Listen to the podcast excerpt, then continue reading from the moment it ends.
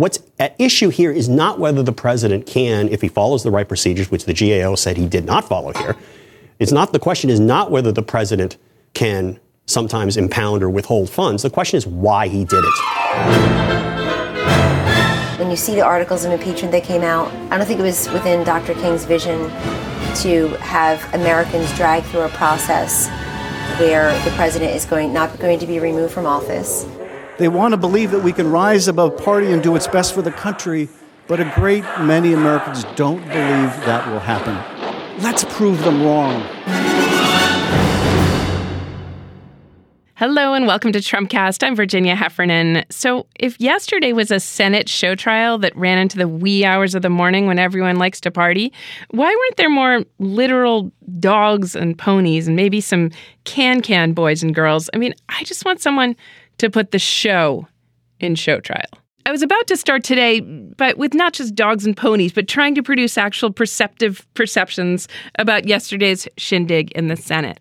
But then I realized I just got to get into a discussion with my guests of this topic. They're experts on the whole shebang the presidency, the law, and this impeachment, which, however much Midnight Mitch might try to stymie it, is still a blessing.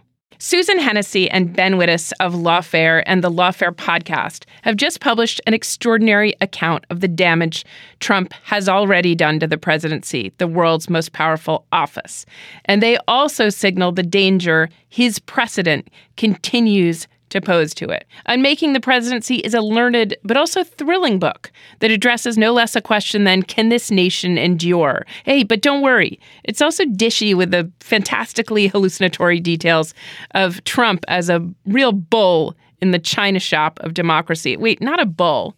It's Trump. He's a leviathan in a china shop. And Susan and Ben even have ideas about what we can do to pick up the pieces. I'll be back with Susan and Ben in just a minute, but first, the tweets. Heading to Davos, Switzerland to meet with world and business leaders and bring good policy and additional hundreds of billions of dollars back to the United States of America. We are now number one in the universe by far. It was exactly three years ago today January 20th, 2017, that I was sworn into office. So appropriate that today is also MLK Jr. Day. African American unemployment is the lowest in the history of our country by far. Also, best poverty, youth, and employment numbers ever. Great.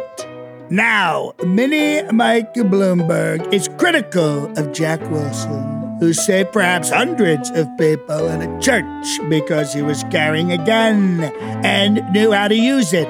Jack quickly killed the shooter who was beginning a rampage. Mini is against the second A. His ads are fake, just like him. I will never allow our great Second Amendment to go unprotected, not even a little bit. They are taking the nomination away from Bernie for a second time. Rigged. I have never seen the Republican Party as strong and as unified as it is right now. Thank you.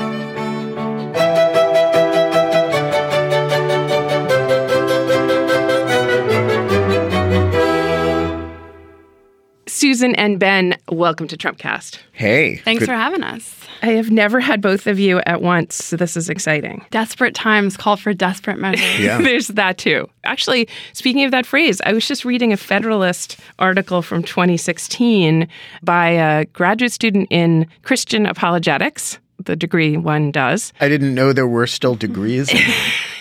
I think you should show down with him, Ben. But in any case, he said, Desperate times call for desperate measures, October 2016.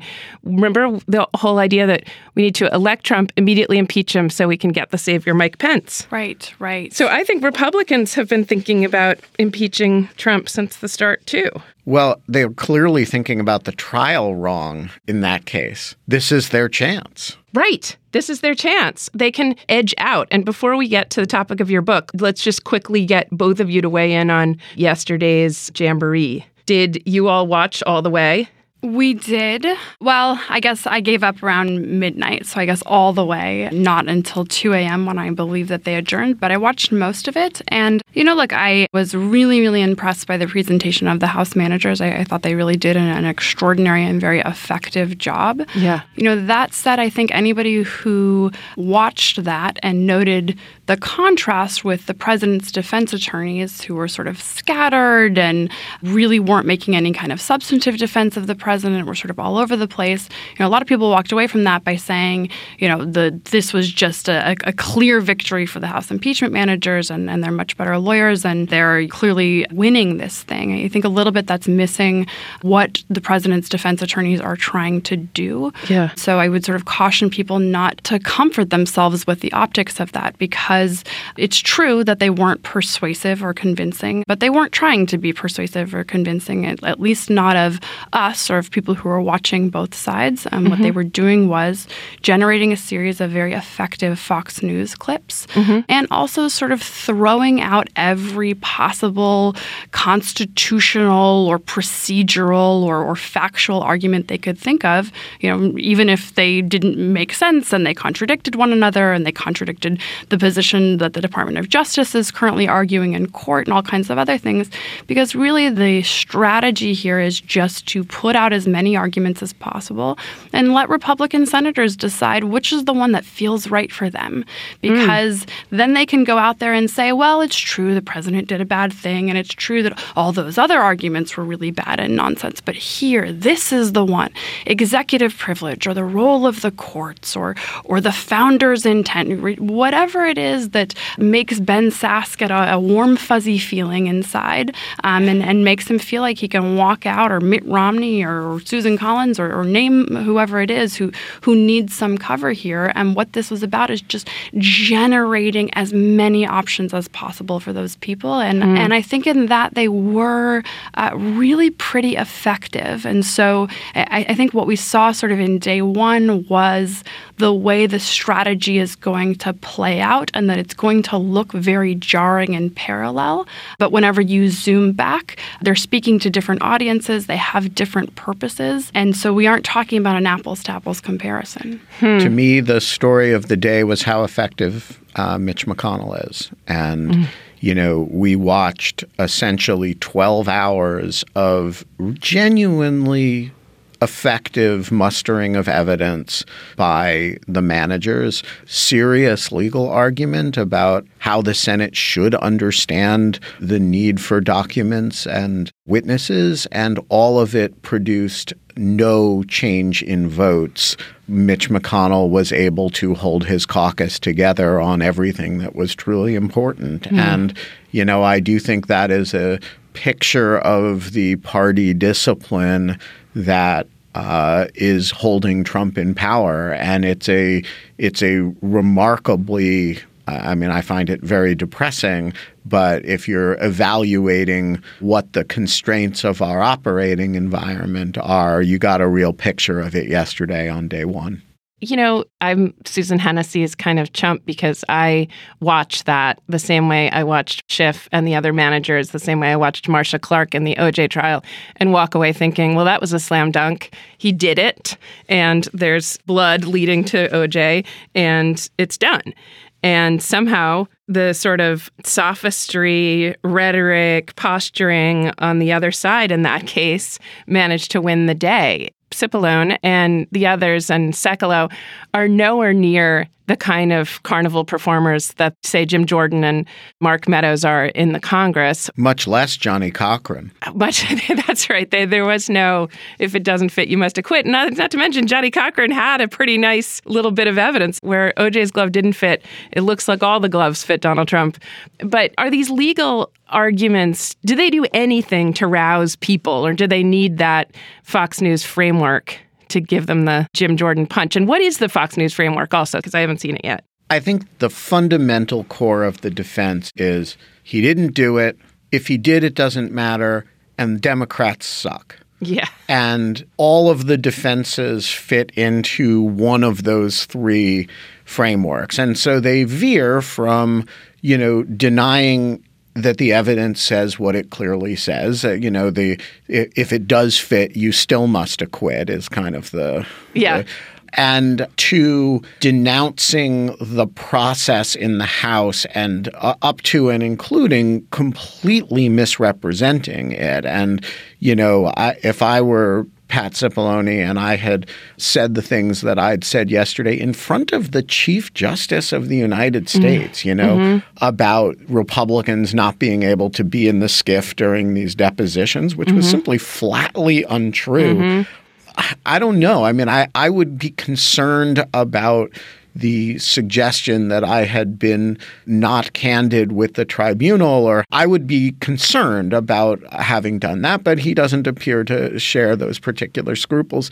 They veer from from that to this kind of uh, overarching constitutional argument, which is that none of this activity, even if true, is impeachable because uh, there's no such thing as an abuse of power and obstruction of Congress isn't a thing. You know, I think Susan's description of it as a sort of choose your own adventure novel mm. or how how the individual Republican senator wants to get to acquittal is a good one. They're just kind of throwing everything out and saying, hey, whatever you want to latch onto is fine they have this weird constraint on the defense, which is that the president has declared that you know the call was perfect and that his conduct is irreproachable. Mm-hmm. So not only do they require that they uh, you know, say that it's not impeachable, but they're not even allowed to make any tactical concession mm. either. Uh, so, but the individual senators are, and so they get to sort of do what they want with this. And I actually think a lot of the lawyers who were on Twitter yesterday, you know, denouncing the quality of the performance are thinking about it in too lawyerly a fashion. Mm. They're not thinking about the ecosystem in which this material gets entered and what the role that it plays in it. And I suspect that Pat Cipollone and Jay Sekulow were quite effective within the operating theater in which they're actually playing. Okay, let's get to the book because there were things. I, uh, first of all, I love this book, Unmaking the Presidency, and I was very happy to receive it early and also in hardcover early. Say that again, and, and, a little bit louder. From the rooftop. From the rooftop, so it can be framed on Fox News. All right. So, Unmaking the Presidency, maybe you could tell a little bit the story of the book, the way that you, not quite an elevator pitch, uh, sort of something between an Amtrak to New York City pitch and an elevator pitch. Because there's a lot of storytelling in here, and I'm impressed that you all did this between fighting the good fight on lawfare. So, so tell the story of it, and then let's figure out where impeachment fits in the unmaking of the presidency. Yeah, so I, I, think the basic premise of the book is that Donald Trump has an actual vision of the presidency. And, you know, he's not like a political theorist and, and he might not be able to articulate it in, in, uh, in cogent language. Um, but he actually does have a vision of the purpose of the presidency and the manner in which the powers of the presidency should be deployed. Um, and we should take that really seriously. Mm. And that's because the American presidency is a changeable institution it's an institution that has changed a lot over time, mm-hmm. sometimes in really dramatic and radical ways. And what Donald Trump is proposing in terms of sort of revision to the most sort of core purposes and functions of this office um, are, is unlike anything we've seen before. And so, you know, we, we tried to be really disciplined about sort of tracing. All right, we talk a lot about these norms and the president, you know, breaching these norms, and it's sort of a cliche to say that. But where did these norms come from, and where did these expectations of the president? Where did we get this idea that the president shouldn't in- interfere with law enforcement? Where did we get this idea that the president shouldn't make money off of his office? How, how did this change over time? Mm-hmm. Um, and, and that it's important to be disciplined about telling that story and the ways in which you know Trump is sort of a continuation of, of trends that have been going on for a long time, and where he is something completely new, completely different, and, and that's because the 2020 election is a decision point.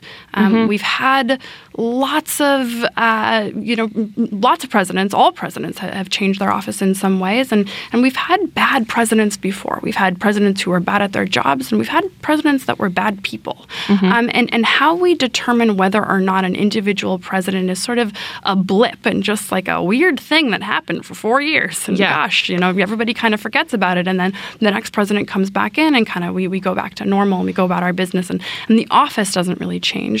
Um, is whether or not the president is reelected. Um, and so we thought it was really important mm. that people sort of go into this election, and, and we, um, you know, for our own thinking, really wanted to sort of get our minds around okay, what is Trump doing with the office? Mm-hmm. What is he doing with executive power?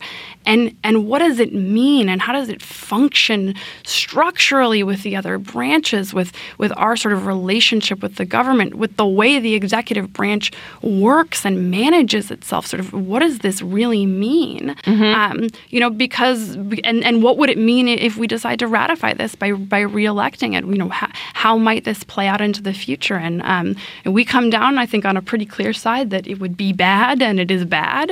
Mm-hmm. Um, you know, but but the, the intention here is, is really to sort of um, take a, uh, a historical look at how the office has evolved over time and really present the seriousness and sort of the gravity of Trump's vision of this office. So you all know Ross Garber, the impeachment defense lawyer, and we had him on Trumpcast really early, and he made the case that you know, in spite of his politics, he's considers himself a Democrat. He also feels it his obligation to, yeah, defend the office in the case of the impeachments he's done of governors. But in this case, there has to be someone he said, you know, whether it's him or Emmett Flood or whoever who speaks for the office. Well, to my surprise, Russ has just come out to speak for the defense. You never hear as if he's Trump's personal defense attorney, at least when I see him on Twitter. And I don't really see him as someone who has the office a stake in the office or you know in the executive and so i started to think there's no way to consider the office independent of its current tenant we want to think that we can see it cleanly, but maybe it's just like a CEO job or a, a, captain job where precedent doesn't really matter, where the personality is the quote office and then the next guy remakes it? Or are we in a nation of so much common law that these precedents are going to be binding? Okay, so I want to suggest that you are falling into the trap of Trump's vision of the presidency. So let's go back and talk about the presidency before Trump. Mm-hmm. And then let me approach your question a little bit backhandedly. Okay. In the presidency before Trump, in the, what we call in the book the traditional presidency, the office and the person are distinct. That means that there is a White House counsel who represents the institutional interests of the presidency itself. And then the president has personal lawyers to represent his personal interests. So if the president is under investigation, executive privilege issues, which are for institutional concerns of the presidency, are handled by the White House counsel but the president's personal exposure in the investigation are handled by outside lawyers, right? Yeah. Uh, so this is a it's a complicated line, and it's a line that the borders are fuzzy, but conceptually, it's a line that we all thought we understood. Can you give me an example of a past president where some of his actions, I was going to say his or her, his actions have like just delineated this, just made it patently sure, obvious? Sure. Yeah. Let me give you a really simple example of this. When Bill Clinton was under investigation from back when Ken Starr believed in investigating presidents, he asserted that there was a privilege that prevented his Secret Service detail from testifying about anything related to their protective function vis a vis him. So, in other words, that the Secret Service agents couldn't be made to testify about Monica Lewinsky's comings and goings. Mm-hmm. That argument was not made by Bill Clinton's personal lawyers. That argument was the institutional position of the executive branch, the Secret Service. Um, that's the institutional presidency. Mm-hmm. On the other hand, when Bill Clinton, the man, was when Ken Starr demanded that Bill Clinton appear before his grand jury and answer questions, that issue was handled by Williams and Connolly, the law firm that represents Bill Clinton. Got it. Okay? Yeah. And there are examples of this in every presidency because presidents have personal interests. I mean, Barack Obama, you know, had book royalties, right? That is not something that the White House counsel handles. That's Barack Obama's personal representatives handle that. On the other hand, you know, if, if Congress wants information from the White House, that is a, an institutional concern that the that the the lawyers for the president represent. Now comes along Donald Trump's vision of the presidency. Mm-hmm. Which we call in the book the expressive presidency. Mm-hmm. And the fundamental dimension of what makes him so different from every other president is the total collapsing of the personality of the president into the office. Mm-hmm. The office becomes dominated by the sort of vanity plate elements, the giving speeches, the attacking people, you know, tweeting who's committed treason and that he really hates Peter Strzok and Lisa Page. The rallies, these are the things that uh, that animate uh, his presidency. And when you think of Donald Trump, you don't think of ma- the management functions of the executive branch. You don't think of the interagency process.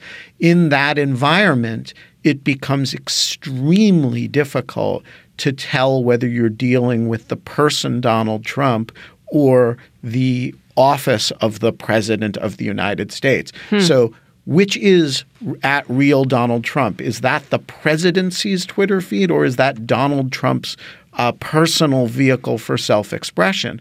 So if you're Emmett Flood or, or Ross Garber, and you are one of these guys who believes in defending the office, and now the office and the person have completely collapsed into each other, you're going to start sounding a lot like somebody who's just defending the man. And that is a creature of the vision of the presidency, which we're talking about in the book. Yes. I sort of, and I imagine you both have too, gotten tired of psychologizing the man, Donald Trump. But I am curious about your take on the lawyers who marshal, say, in the beginning of your book, the lawyers who marshaled a defense of the Muslim ban when Trump implemented it, what, two months after he took the oath. He seemed, in the book at least, you represent him as quite possibly in violation of the Constitution right out of the gate. It's like, you know, a husband that cheats basically on his wedding night. But why did lawyers begin to twist themselves in the same kind of knots we now see from Sekulow to make sense of the merger of the office and the man? Yeah, so I- I think the travel ban is actually a really great example, both of the phenomenon that, that Ben was just talking about and about sort of the interaction between Trump's vision of the presidency with the actual, you know, sort of process of government. So Donald Trump, the candidate, promised to ban, you know, complete shutdown of any and all Muslims entering the country until we figure out what's going on. Um, you know, then he, then he swears the oath of office, and his first week in office, um, he issues this travel ban, and it's shocking.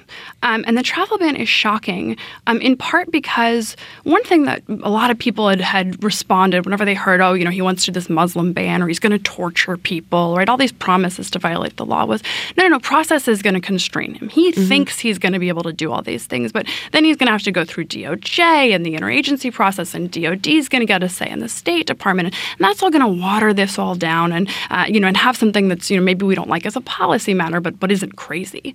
Um, and, and then we got this travel ban, and, and it was crazy. It's as close to crazy as as executive orders come, and that's because Donald Trump just wrote it with a few people, right? Donald Trump and Stephen Miller, and and they got sort of the white, uh, you know, sort of facial review of getting the getting the language out, and they issued it. And in that moment, Donald Trump shows how powerful he is, right? He's the head of the executive branch, and and the unitary executive means there's just one president, and all those other of this huge, massive, sprawling bureaucracy. It's just a bunch of people that are doing what Donald Trump wants to do. And it turns out that that's really emotionally satisfying to the president and some of his supporters. But the travel ban gets struck down. And so they have to start over and try another one. And then they try and put that one out. And then that gets struck down too. And then they have to do another order, right? And so if Trump was thinking about sort of, uh, se- if he was separating himself from the office, if he was thinking about himself as a president who was pursuing interests that were different than his personal interests, um, he might have cared about that, right? He might have cared about, all right, how do I go through a process so this actually takes effect? How do I create language that actually gets the outcome that I want? How do I make sure the various federal agencies that I need to carry this out are, are actually going to do it in the manner in which I want? Um, but Donald Trump didn't care about that because that's not his conception of the presidency. What he wanted to do was express himself, express himself as keeping his campaign promises, as not liking Muslims. And so he just issues this travel ban.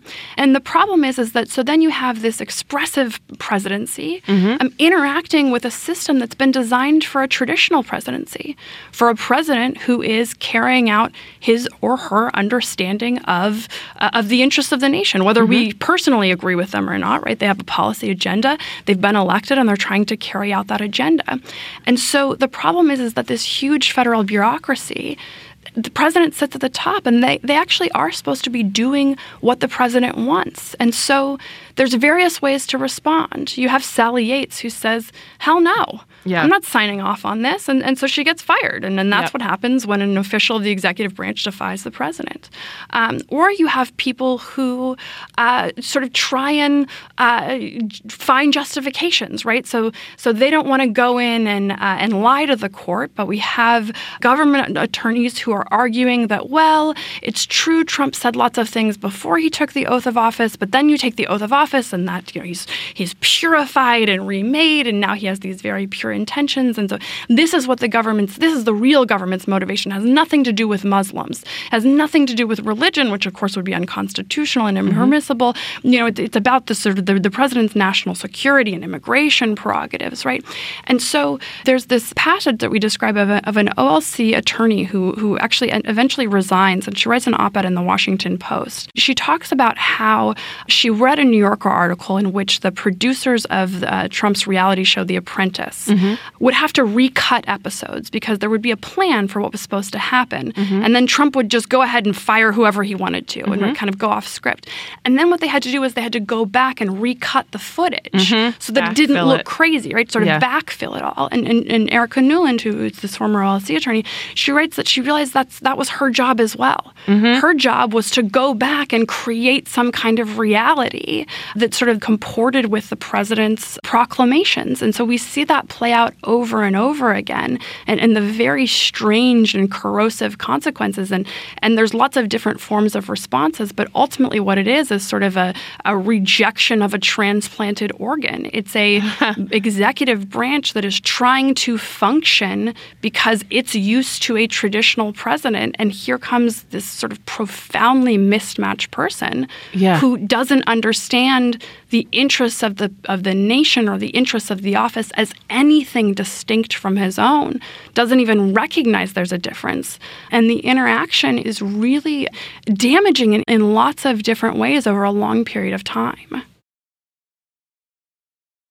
the subject of the first chapter of your book is so succinct about what makes a president and really delves into the language of that oath and what the commitments are of anyone who takes it. Does one of you just want to tell us about the language of the oath and what Trump's done with it, aside from violate it? Yeah, so the oath clause of the Constitution is the only place in the Constitution that uses quotation marks. Hmm. And this strikes me as symbolically really significant in the sense that, you know, there are the Constitution does a lot of things. It creates institutions, but it in this one area provides a literal script.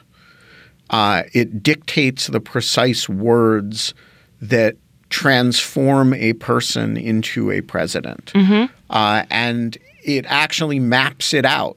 Um, and that is because the founders took the oath very seriously. There is, if you're going to give one person as much executive authority as the Constitution gives to the president, there's no way you can make that guarantee that that person is going to be a good commander in chief, right? Mm-hmm. There's no way you can guarantee that the person will, in fact, faithfully execute the laws. You can require him to do it, which the Constitution does, but there's no way you can actually guarantee that he will do it. So, what's the closest you can get?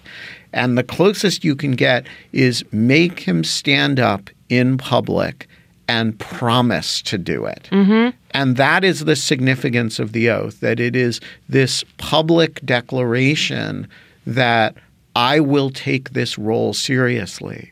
I will do my best. You know, it's, it's not a promise to be really good at the job. It's a promise to do the best you can in good faith. Mm. That raises the issue of what is somebody's promise worth? And in the founding era culture, you know, which was an honor culture. The idea that you would publicly get up and swear an oath to do something and then not do it mm-hmm. was so dishonorable that mm-hmm. this was considered a meaningful protection, mm-hmm. not a sort of not a not a piece of political theater, but a meaningful protection that you would make somebody stand up there and promise to do this. Mm-hmm. And that's because they had a conception of civic virtue. And we really underestimate the degree to which civic virtue, in fact, undergirds a lot of the things that we call uh, constitutional law. It, in fact, depends on people swearing to do things and then actually doing what they swear to do. Hmm. And so it poses the problem what happens when you have somebody take that oath who is whatever else you say about him completely lacking in civic virtue. You can say that that makes him fun, that makes him entertaining, that means he's a tough ass who's fighting for us, right? All the you can transform that in any way. You can say it's because he's Cyrus of Persia. you can you can you can you can make it into a virtue any way you like. But at the end of the day, nobody really thinks that Trump is a person who has civic virtue and who yeah. exhibits civic virtue. And that is antithetical to the idea of the oath, and it underlies a lot of the pathologies associated with Trump's vision of the office, that he actually believes that you can swear that oath and it not sort of work upon your soul in some significant respect. There was a moment yesterday. As usual, I find Adam Schiff both like a, a, an engaging kind of wonk and also quite moving when he talks. And one of the things that he said yesterday that I found really interesting was an appeal to so we've heard a lot of if you were to commit these kind of crimes you'd go to jail because nobody's above the law. And that was an angry refrain in 2016 of some voters I knew. If I had you know used an used an illegal email server I'd be in jail right now right? So it's like she's not better than we are. So that's one of the things is for, to have people imagine themselves or someone they love as a defendant in this case. Then you can imagine yourself a prosecutor and get and get really angry like the Democrats in Congress did. And just this guy's a criminal. He belongs behind bars and the people are the victims. But Adam Schiff, you probably know what I'm going to say, asked us to imagine ourselves as jurors doing jury duty. And I feel like that was one of the first appeals, not to uh, uh not to emotion or um, you know the idea of a crime with a victim, but to the possibility of civic virtue. I think what Schiff understands about this trial is that the task for House Democrats is not to do the impossible and, and, convince a sufficient number of Republicans to vote to convict the president, although um, they can certainly try. The task is to make it as as painful as possible for them for Republicans to cast the acquittal vote to make it as clear as possible what they are doing. Mm-hmm. Um, and, and so I, I, think what he's really saying is, you know, ignore all this bluster and, and table pounding and, and kind of nonsense on the other side. Um, this is the evidence and, and this is the choice that these senators are making. Mm-hmm. And, and the choice they're making is this is okay. And, and it comes back to you know, in some ways, whenever you write a book like this, it's it's sort of it's this uh, scary thing, uh, the period in which the book goes to press, because you're like, oh God, is the world going to prove me completely wrong? And yes. we were able to put in a quick sort of postscript about um, about the early um, uh, Ukraine scandal because we you know we had just enough time to do it, and and all the evidence that's come out since, um, it hasn't proven us wrong. It's proven us right. It's proven us perfectly right. Yeah. Because the core of the Ukraine scandal is the president using the powers of his office, not for the public good, but for his own good, and doing that over and over again. And so when Schiff says, imagine yourself as jurors, I think he's saying, imagine yourself as the 101st senator in that room. And, and imagine the choice you're making and what you are choosing to ratify here. Mm-hmm. Because for a senator to vote to acquit the president, they can tell themselves it's because of some narrow constitutional argument about executive privilege or whatever else they need to sort of wrap themselves in. But but what this is a blunt instrument. It's conviction or acquittal, and it's saying this is a person who is fit to remain in office. Mm-hmm. The way Trump uses the powers of the presidency are tolerable and acceptable. And so I think what Schiff is um, is asking us to do and understand sort of his task is is to really clarify that choice as much as possible both in terms of the overwhelming strength of the evidence. It's crystal clear what happened here. Um, and also sort of in, in the in the sense of you know look this is the fundamental choice and, and the significance of that choice because if we can't get a Congress to hold a president accountable, um, then we also need to hold Congress accountable. And so, yes, we have to make a choice about the president. Um, we also need to make a choice about the people who are casting those votes. And so, I, I think that's um, inviting us to think about ourselves as, as their colleagues. Um, I, I think as a way to also put the focus not just on the president, but in the ways in which the president did not do the job he swore he would do, but also the ways in which senators are not doing the job they swore they would do and what that means. for some reason, this is making me very hopeful, even though, you know, I may be singing a different tune a year from now. I don't know if you saw this poll, but 77% of Americans, I think I have it right, want to see witnesses in this impeachment. You know, 52 or 1% who want to see the president removed from office. So that's, we already have a big chunk there. But 77% of us never agree on anything to do with this president. And the one thing we seem to agree on is a certain amount of even proceduralism and fairness that as prospective jurors and I almost looked into how many of voting age have done jury duty in their lives but there's something profound and solemn about doing that duty. And you know the, it was the same with the subpoenas that defying subpoenas was something that that a considerable majority of Americans disapproved of. And I wondered if it was because all of us have a greater gift for solemnity than the president. That at some point we think we might be either sitting in the jury box and we don't actually want at that moment to kind of, you know, go bananas and assert ourselves and go off script and be crazy and be fun. That's not what's going on. Moreover, if we're ever on trial or subpoenaed, there just isn't room for anyone to defy a subpoena. So the the idea that like gravity is not binding, gravity in both senses is somehow not binding on this president, I think is very galling to Americans of both stripes. And that makes me somewhat hopeful. What do you think?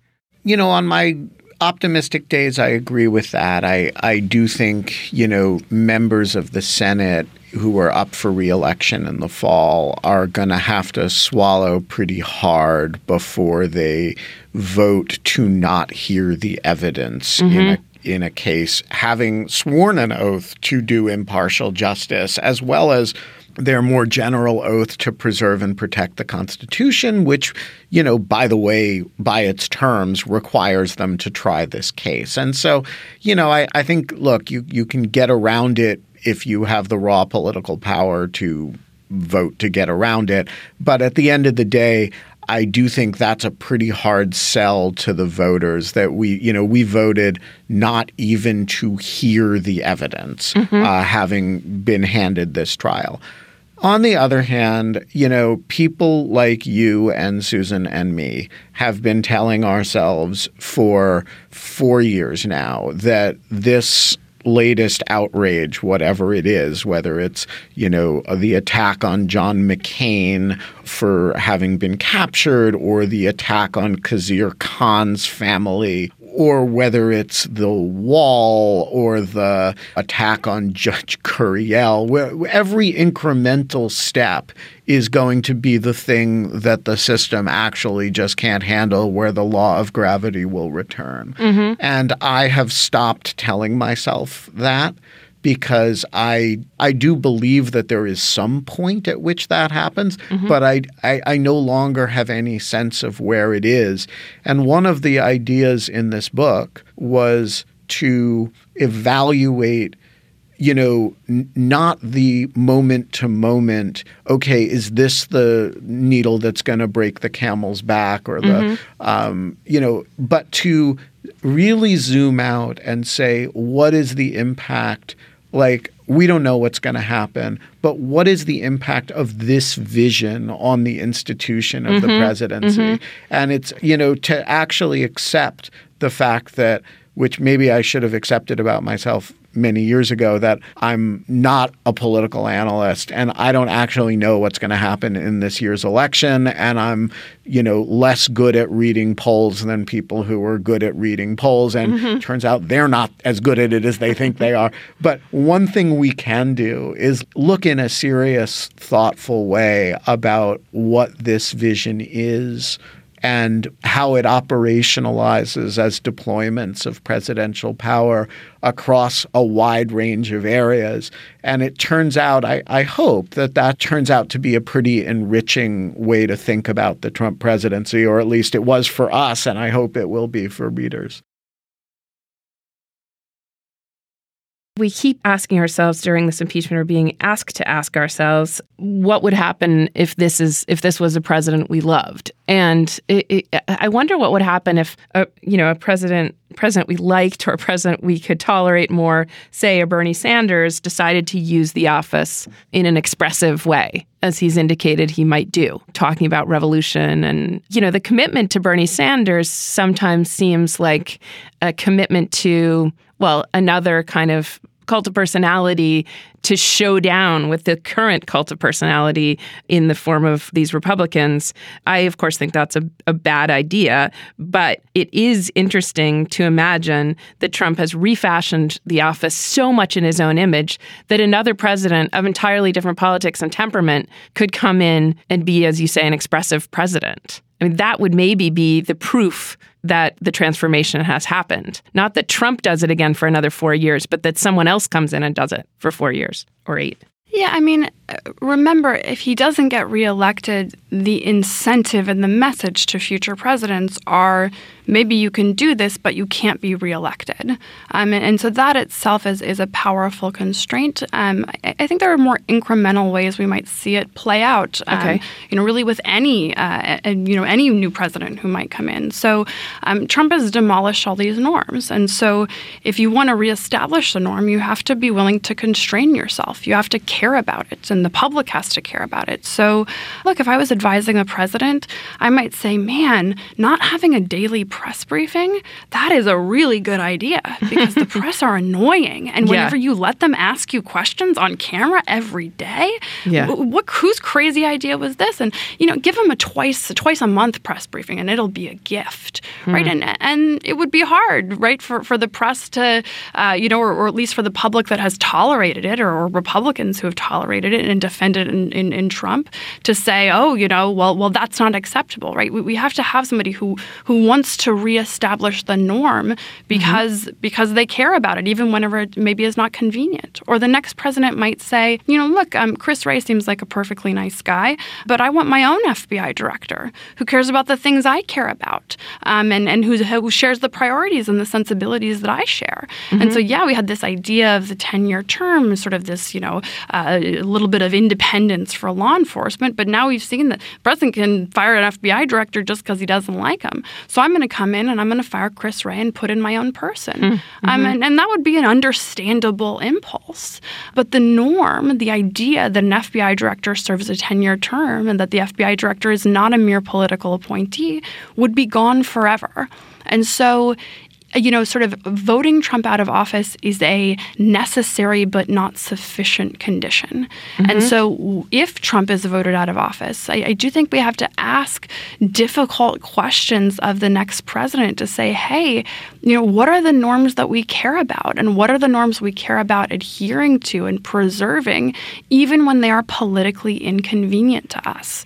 Norms of telling the truth, mm-hmm. uh, norms of recognizing co equal branches norms of producing documents and participating with oversight requests, you know, all of these things. And so, you know, um, Trump has bulldozed all of this, and uh, and that's why I think we should want to be so thoughtful about who the next person to occupy this office is yeah. Um, and, and what their thoughts are on the institutional presidency and what it means to be president because that person is going to play a, a really pivotal role in, in where the path moves from here I want to try something out on you. It's just so tempting since I have your both big brains together that get exponentially bigger when you're talking to each other. And that's that I've been sort of testing an idea in my head that liberal democracy and market capitalism are not something that we got from God that we need to preserve because we're so virtuous. They should be adaptive and they should be able to govern a nation of devils. And there should be some kind of Adam Smith here that even if we're all out for a monopoly, it's not the modest, special modesty of our ambitions that keep us from getting one, but everybody else's ambitions and our respect and understanding of everybody else's ambitions. So the reason that someone rises to the office of the presidency and keeps the oath is not just because they have the honor culture that I experienced at the University of Virginia and that the founders were very invested in, but they're afraid afraid right? Trump has had a singularly not follow the rules path. I mean, outlaw, ruleless, rule defying. And just like health people keep saying, why isn't he dead from all his cheeseburgers? There's also the question of why isn't he in jail from all his malfeasance before? And he's someone that can endure a bankruptcy. He can endure many, many thoughts of prison. He can endure, uh, you know, dozens of lawsuits lawsuits at the same time. And for most of us, I think, you know, if someone got so far as to take the oath of office, and this is what seems to have happened so far, they have found themselves paying taxes, following certain rules, learning their polynomials while in school. You know, has he ever turned a paper on time? Has he read a book? No. Somehow he managed to slip the knot of virtually every obligation, not just of citizenship, but of not crossing against the light. Usually, by the time you get to the office of the presidency, you are at least afraid of making gigantic mistakes. I mean, this is he. T- Trump is like one of those defiant teenagers where you like threaten them with everything you have, and they still don't care. They still storm out and go party. His recklessness is something I can't imagine, or I have to hope we won't see again in someone who makes it all the way to that office.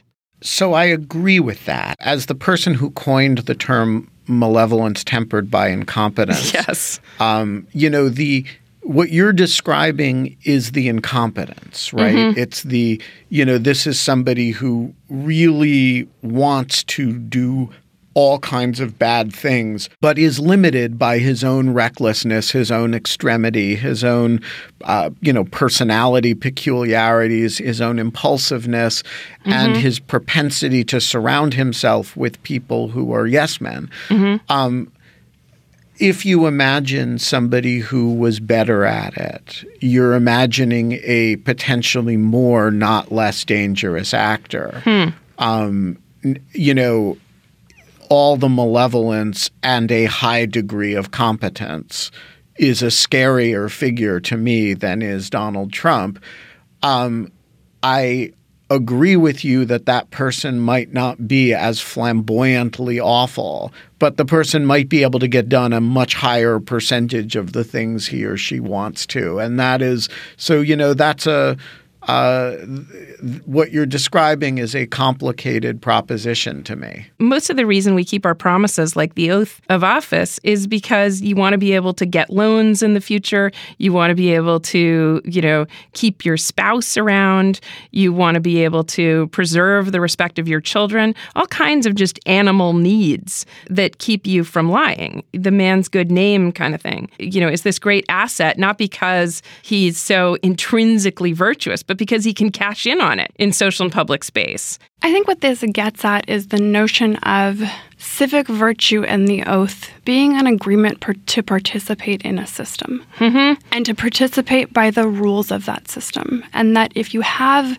people and a president in particular in sort of the highest office that doesn't agree to those rules, then the structure will collapse. And so, you know, Ben and I spent a lot of time even in the course of researching this book, sort of reading about founding attitudes and, and how people thought about um, sort of in the contrast to, to Trump's um, uh, you know, conception of his office. And, um, you know, th- there's an Edmund Burke quote that, that we put in the book um, that reads Men are qualified for civil liberty in exact proportion to their disposition to put moral chains upon their own appetites, in proportion as they are more disposed to listen to the counsel of the wise and good, in, the pre- in preference to the flattery of knaves. Society cannot exist unless a controlling power upon will and appetite be placed somewhere.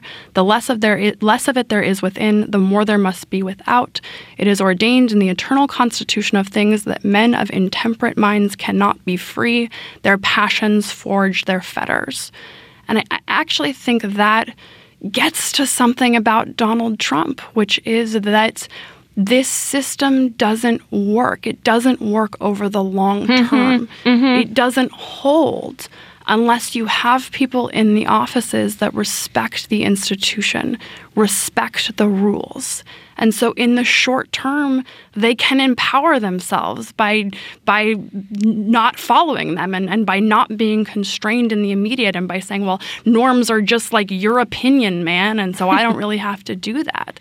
Um, but eventually it, it will collapse because it is that agreement, the, the compact that allows this to endure. And so I think that's one of the things, you know, Ben and I talk about the the traditional presidency needs a defense because it is something that has served lots of people of lots of different political persuasions well over mm-hmm. long periods of time. It has served our national interest well. And so this need to go back to agreeing to, to participate in this system, agreeing to share a pre political understanding of, of what exactly we're doing here.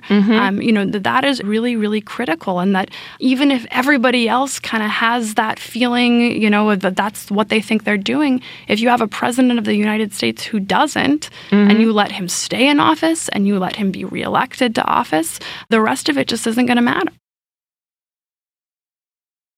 It is extremely interesting in your book to discover that there just are very few individuals, if any, who can embody and make their own the traditional presidency.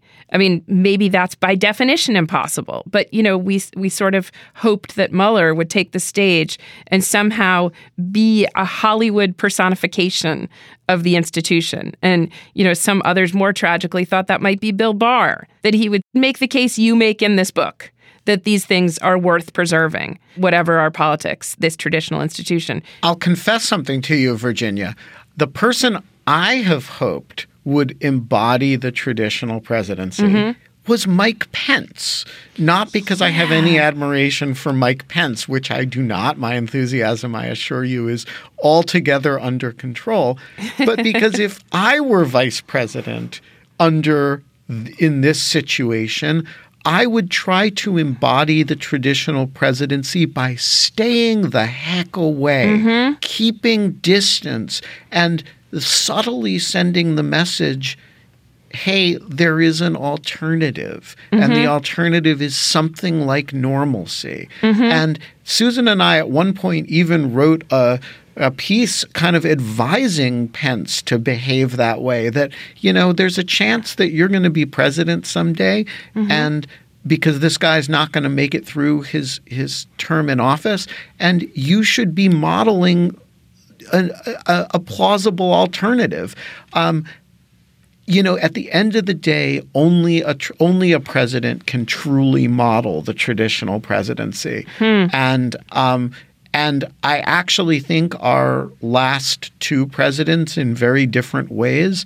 Uh, you know, George W. Bush is a polarizing figure, or at least was. But his behavior in the presidency at a personal, in terms of his comportment of the office, was exemplary as was Barack Obama's. Uh, you know, you can say all kinds of things about Barack Obama's policies or whatever, and lots of people hate him for all kinds of reasons. People's sense of his not having the decorum of the office was reduced to the color of his suit Yes. at one point. I mean, he is somebody who actually modeled that office rather beautifully. Yeah. You don't have to look very far back before we have people who represent what the traditional presidency is. And we have to really decide as a society whether we want to fight for it. I hope it fights for itself. I hope that we'll all be so shaken by this, as will all the office seekers, that they won't do this again. What's the best sign that this presidency, that, that the presidency uh, might not be fully unmade by next year when Trump's voted out? Fingers crossed. The best sign, uh, and I don't want to say when because I think we all talked in the language of when four years ago we made his reelection unthinkable. You know, an incumbent president always has a chance of reelection, mm-hmm. full stop. But the best sign that the traditional presidency isn't dead is that the one Democrat who proposed a run on being the counter Trump mm-hmm. is in jail, and that's Michael Avenatti. Um, None of the con- none of the contemporary Democratic candidates are running with a "we need our own Trump." They are all running on policy ideas, on you know it. You know, do you like Medicare for all, or do you want to append who want it, or you know, what should student debt be like? What should our policy on taxes be? Uh, they're running on, none of them is running on the because me, because, because Wittes, because Hennessey, you know, and that means they are all running at some level as reflections of the traditional presidency. Ben, that is a fantastic point about Michael Avenatti, actually, and not just a one liner. I've got to think about that one. Susan, any parting words? Are, are you feeling hopeful that this nation, so conceived and so dedicated, can long endure right now? I hope you are. I am hopeful, and, and actually, it's probably for the for the reason that's depressing a lot of other people, um, and that's the impeachment trial. We have a whole chapter in the book about investigating the president and how long before Donald Trump came along, uh, you know, Congress was sort of outsourcing its obligations and responsibilities to special counsels and independent counsels, and and it really had lost the muscle memory of what it meant to hold the president of the United States accountable as an oversight matter, and then Ukraine came along and there wasn't going to be a special counsel and there wasn't going to be an independent prosecutor and, and none of that stuff was going to happen. Mm-hmm. And so Congress said, huh, I guess we're going to have to do this ourselves. I guess we're going to have to issue subpoenas and call witnesses and conduct an investigation and tell the public what we found. Mm-hmm. And, and that's how the system's actually supposed to function. That's what's supposed to happen. And so I have sort of, and you can sort of, maybe it's Pollyanna-ish, but, but my optimism and my real optimism is that what Donald Trump does is delivers such a shock to the system that it actually starts functioning more akin to the way it is supposed to because the separation of powers and, and the function of the presidency before Donald Trump wasn't perfect. And in fact, it was held together by the basic decency and civic virtue of the previous occupants. Mm-hmm. And betting on people being good and keeping their promises isn't a great way, uh, you know, to hold an entire society and a system of governance together. And so my hope is that Donald Trump will be an aberration, but an aberration that we learn from, mm-hmm. that the other branches learn from, that the judiciary's, uh, you know, sort of uh, willingness to stretch executive deference beyond its breaking point, mm-hmm. uh, and of Congress willing to sort of sit on its hands until the executive branch tells it what it's willing to be overseen about, and and the the the legislative authorities it's willing to respect when it feels like it. Mm-hmm. Um, you know that that actually this can be the sort of shocking occurrence that actually we move forward from this stronger and healthier and sort of I don't know more perfect to the extent we're going to harken back to the founding. And that sort of my optimism might seem foolish in a few months and in November 2020, and we'll see how many of our fellow citizens agree or disagree with us. But that is my hope. There are so many reasons I commend to listeners on making the president, but among them is that it is. I know we all love these books about the president's outrageous behavior behind closed doors, but this is his outrageous behavior that might have lasting effects on the institution of America. And it's every bit as outrageous as little things he says to Rex Tillerson. It's also a page turner that is a little bit shorter than it looks because it's so well researched. You know, it has a big chunk of footnotes in the end. I read this in two sittings and gulped it down like a thriller. Susan Hennessey, Ben Wittes, thank you so much for writing it. And thanks for joining me on Trumpcast. Thanks for reading it and for the kind words about it. And thanks for having us. Thanks for having us. That's it for today's show. What did you think? Come to Twitter. We'd love to hear from you. I'm at page88. The show is at Real Trumpcast. And then go over to slate.com slash Trumpcast Plus, where you can become a Slate Plus member. Plus members get all of Slate's podcasts ad free. It's pretty liberating as much as we love our advertisers. And you can get all that for $35 for the first year. Tons of digital swag and opportunities to come to our live shows. And best of all, you'll be supporting all our work at Slate. So go to slate.com slash Trumpcast Plus. Our show was produced by Melissa Kaplan and engineered by Merritt Jacob. John Di Domenico is, as always, our voice of Donald Trump. Find him on Twitter at JohnnyD23. I'm Virginia Heffernan. Thanks for listening to Trumpcast. The economy is great. Everybody has a job. And it's even better than that because some people have two jobs, three jobs, four jobs. I'm doing a fantastic job. I will always protect the Second Amendment because, frankly, that's the only one I'm really familiar with. The Second Amendment is about guns. That makes it so simple. All the other amendments are so confusing. I found the best way to deal with the impeachment is the la la defense. La la la la la, la la la la la, la la la la la. I don't want to hear it.